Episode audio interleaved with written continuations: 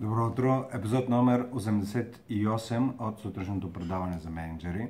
Темата за тази сутрин е дозата прави лекарството или отровата. И естествено тук ще говоря за дозата, за дозите не от медицинска гледна точка, въпреки че може би в някой път нещата достигат и до намесване на медицината, но в сферата на управлението, в сферата на управлението на вашите екипи, на вашата организация.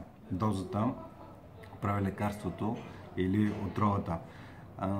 В рамките на тези 9-10 минути ще ви споделя конкретни примери и случки за това по какъв начин разпознавам колко е важно това да се има в предвид количеството от всяко едно нещо, което правите като менеджер в екипа си и най-вече, че няма универсална рецепта. Замислете се, има ли универсална рецепта за която докторите да дават, примерно разболявате се от имате нещо, прави диагностика, а, всъщност дори не ви правят диагностика, ми само защото сте човек, да речем, имате някакви симптоми и автоматично да ви дадат някаква рецепта как да се оправите. Не се случва така. Но, но така се случва по погрешен начин в управлението. Тоест, вие имате някакъв подход, който използвате, той работи при един-двама човека и факта, че не работи при останалите 80%, не ви вълнува много, т.е. фрустрирате се на хората, а, с хората, които не се получават нещата добре. Защо? Ами защото не сте проявили индивидуален подход. Тоест искате с едно лекарство, т.е. с една доза, една доза, която е здравословна за един организъм или за един човек, всъщност е отрова за някой друг.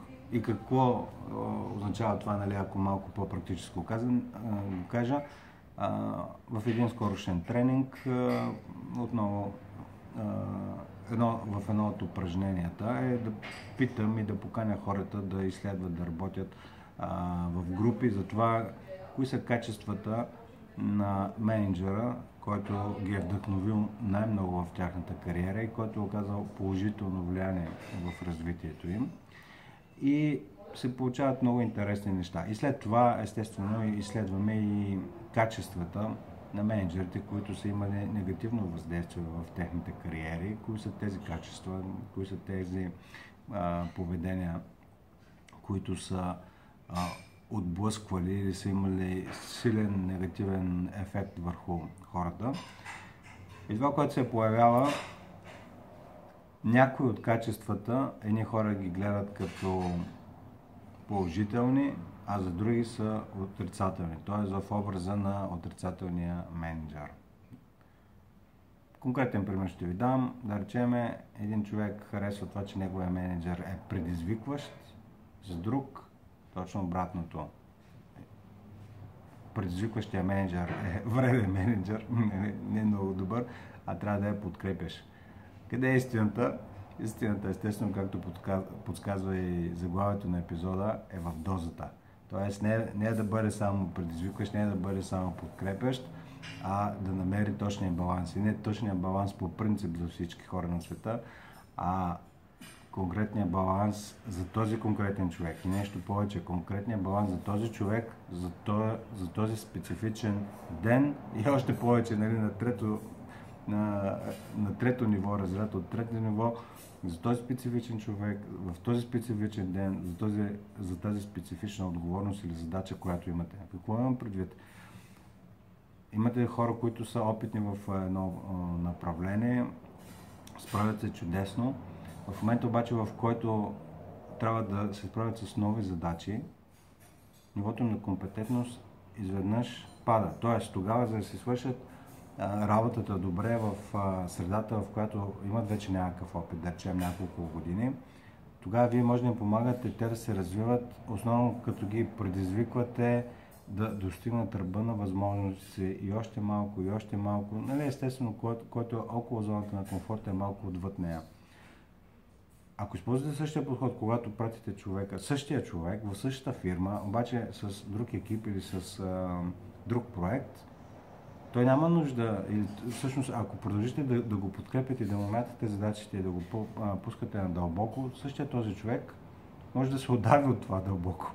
Тоест, идва място за подкрепата. И виждате ли колко е огромно богатството от нюанси, какво е огром, колко, е, колко може да бъде безкрайно разнообразно това да прецените хората около вас а от една страна от какво точно имат нужда за конкретния проект, в конкретния ден, за конкретното предизвикателство. Просто това е изключително. И ако вие не се фокусирате вниманието върху това от целия си екип, да, да, да намерите динамичния баланс, който е удачен за всеки един човек, а за да го правите това, всъщност вие нали, просто не сте си свършили работата, ако това не го правите. Тоест балансирано между подкрепа и предизвикване. Но то няма начин как да го правите, ако главата ви е заровена в отмятане на задачи. Отмятането на задачи, естествено вие имате някакви задачи, но вашата работа е по-скоро свързана с хората. В разговорите, в калибрирането на това, какво, къде са, къде могат да бъдат, как да затворят тази пропуск между точка А и точка Б. А, и то не само за да постигате резултатите, които имате да постигате заедно, а също така и за да и, и, и да видите всъщност как хората просто израстват пред очите ви. Буквално нали, възрастни, зрели хора отиват до нови и до нови а, така, граници на способност и се изведнъж живота им става по-интересен на нова жизнена линия, ако щете, както каза един приятел. Но това е живота.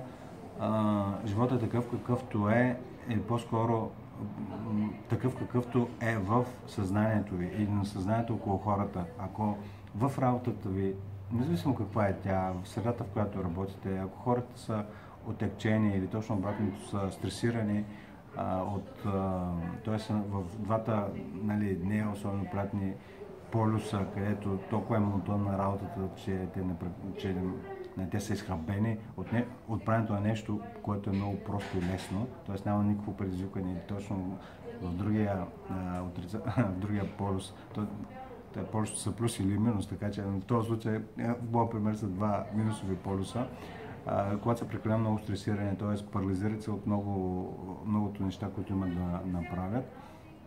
Всъщност, тази картина за тези полюси е единствено и основно само в съзнанието им. Наскоро, също може да видите епизода за стреса на работното място, който правих а, преди известно време, където да видите, че самата работа не, не генерира стрес начинът по, по който я възприемате, а, нивото на което вие сте подготвен да си свършите работата и хората ви около вас да, свършите работата, това прави или генерира стрес. Ко, който естествено, а, а, ако го използвате като индикатор или един червен флаг, че всъщност или трябва да повишите компетенциите, или трябва да забавите темпото, или въобще не трябва да се занимавате с това, което се занимавате, ами няма какво да се мъчите. Нали, стрес, особено пък продължителният стрес, направо ви крещи, че трябва да направите промена. И ако не направите тази промена, няма кой да обвинявате. Тоест, не е вашия менеджер, че, че ви дава задачи или нови отговорности, които не поемате. Ваша отговорност е да, да видите кой е здравословният баланс за вас. И така, пак стигнахме до това, че нали, ако усещате нещо да се запитате как помагате на този проблем да съществува. Изключително мощен въпрос, изключително а, центрираш, както за вас, така и за вашите хора. Тук през, в рамките на няколко дни непрекъснато го тренирам с различни, с менеджери от различни компании, буквално всеки ден в нов град и в нова компания. И виждам как просто има едно една смесеца от това, нали, а, значи за всичко съм отговорен, ама има и някакво облегчение в погледа на хората, защото всъщност виждат, че са изхабели толкова много енергия и калории да се опитват да променят и поправят хората, а всъщност основното място, основният фокус е да работят, да поправят, да фиксират, да променят себе си. И две неща накрая. Една ценното нещо, което излиза а, от вас от този епизод, напишете си го на тефтера или ми го изпратете като лично съобщение или а, като коментар, където гледате или слушате тези, този епизод и как ще го използвате. Един от начините да използвате е да го изпратите на човек, на който било, било полезно. Хубав ден ви пожелавам и до скоро.